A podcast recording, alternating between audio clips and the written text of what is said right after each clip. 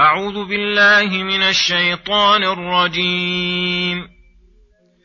بسم الله الرحمن الرحيم. يا أيها الناس اتقوا ربكم. إن زلزلة الساعة شيء عظيم. يوم ترونها تذهل كل مرضعه عما ارضعت وتضع كل ذات حمل حملها وتضع كل ذات حمل حملها وترى الناس سكارى وما هم بسكارى ولكن عذاب الله شديد. ومن الناس من يجادل في الله بغير علم ويتبع كل شيطان مريد. كتب عليه انه من تولاه فانه يضله ويهديه إلى عذاب السعير. بسم الله الرحمن الرحيم. السلام عليكم ورحمة الله وبركاته.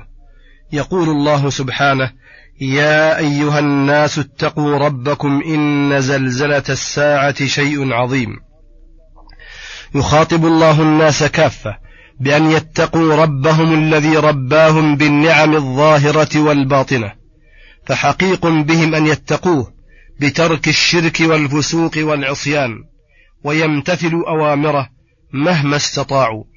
ثم ذكر ما يعينهم على التقوى ويحذرهم من تركها وهو الإخبار بأهوال القيامة فقال إن زلزلة الساعة شيء عظيم.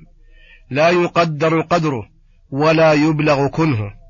ذلك بأنها إذا وقعت الساعة رجفت الأرض وزلزلت زلزالها وتصدعت الجبال واندكت وكانت كثيبا مهيلا ثم كانت هباء منبثا ثم انقسم الناس ثلاثة أزواج.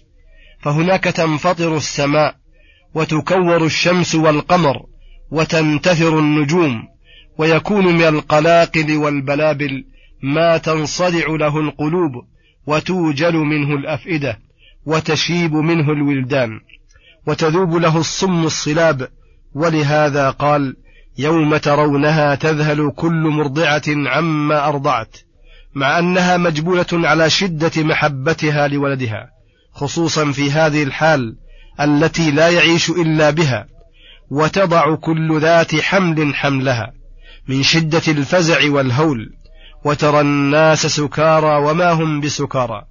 أي تحسبهم أيها الرائي لهم سكارى من الخمر وليسوا سكارى. ولكن عذاب الله شديد. فلذلك أذهب عقولهم وفرغ قلوبهم وملأها من الفزع وبلغت القلوب الحناجر وشخصت الأبصار في ذلك اليوم لا يجزي والد عن ولده ولا مولود هو جاز عن والده شيئا.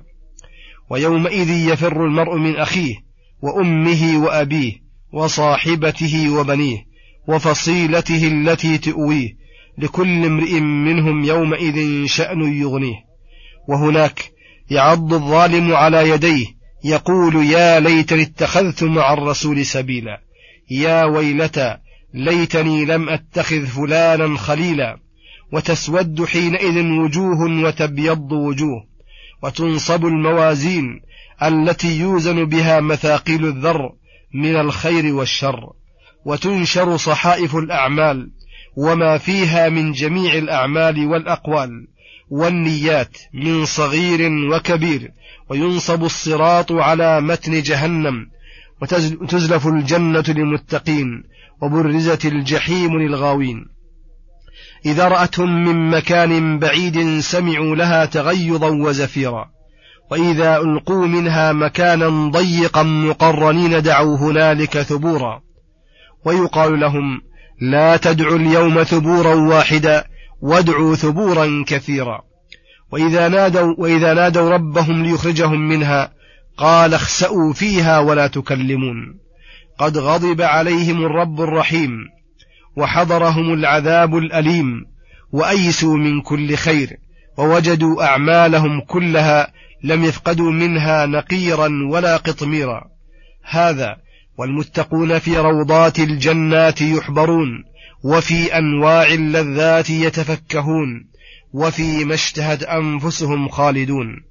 فحقيق بالعاقل الذي يعرف أن كل هذا أمامه أن يعد له عدته وأن لا يلهيه الأمل فيترك العمل وأن تكون تقوى الله شعاره وخوفه دثاره وأن تكون تقوى الله شعاره وخوفه دثاره ومحبة الله وذكره روح, روح أعماله.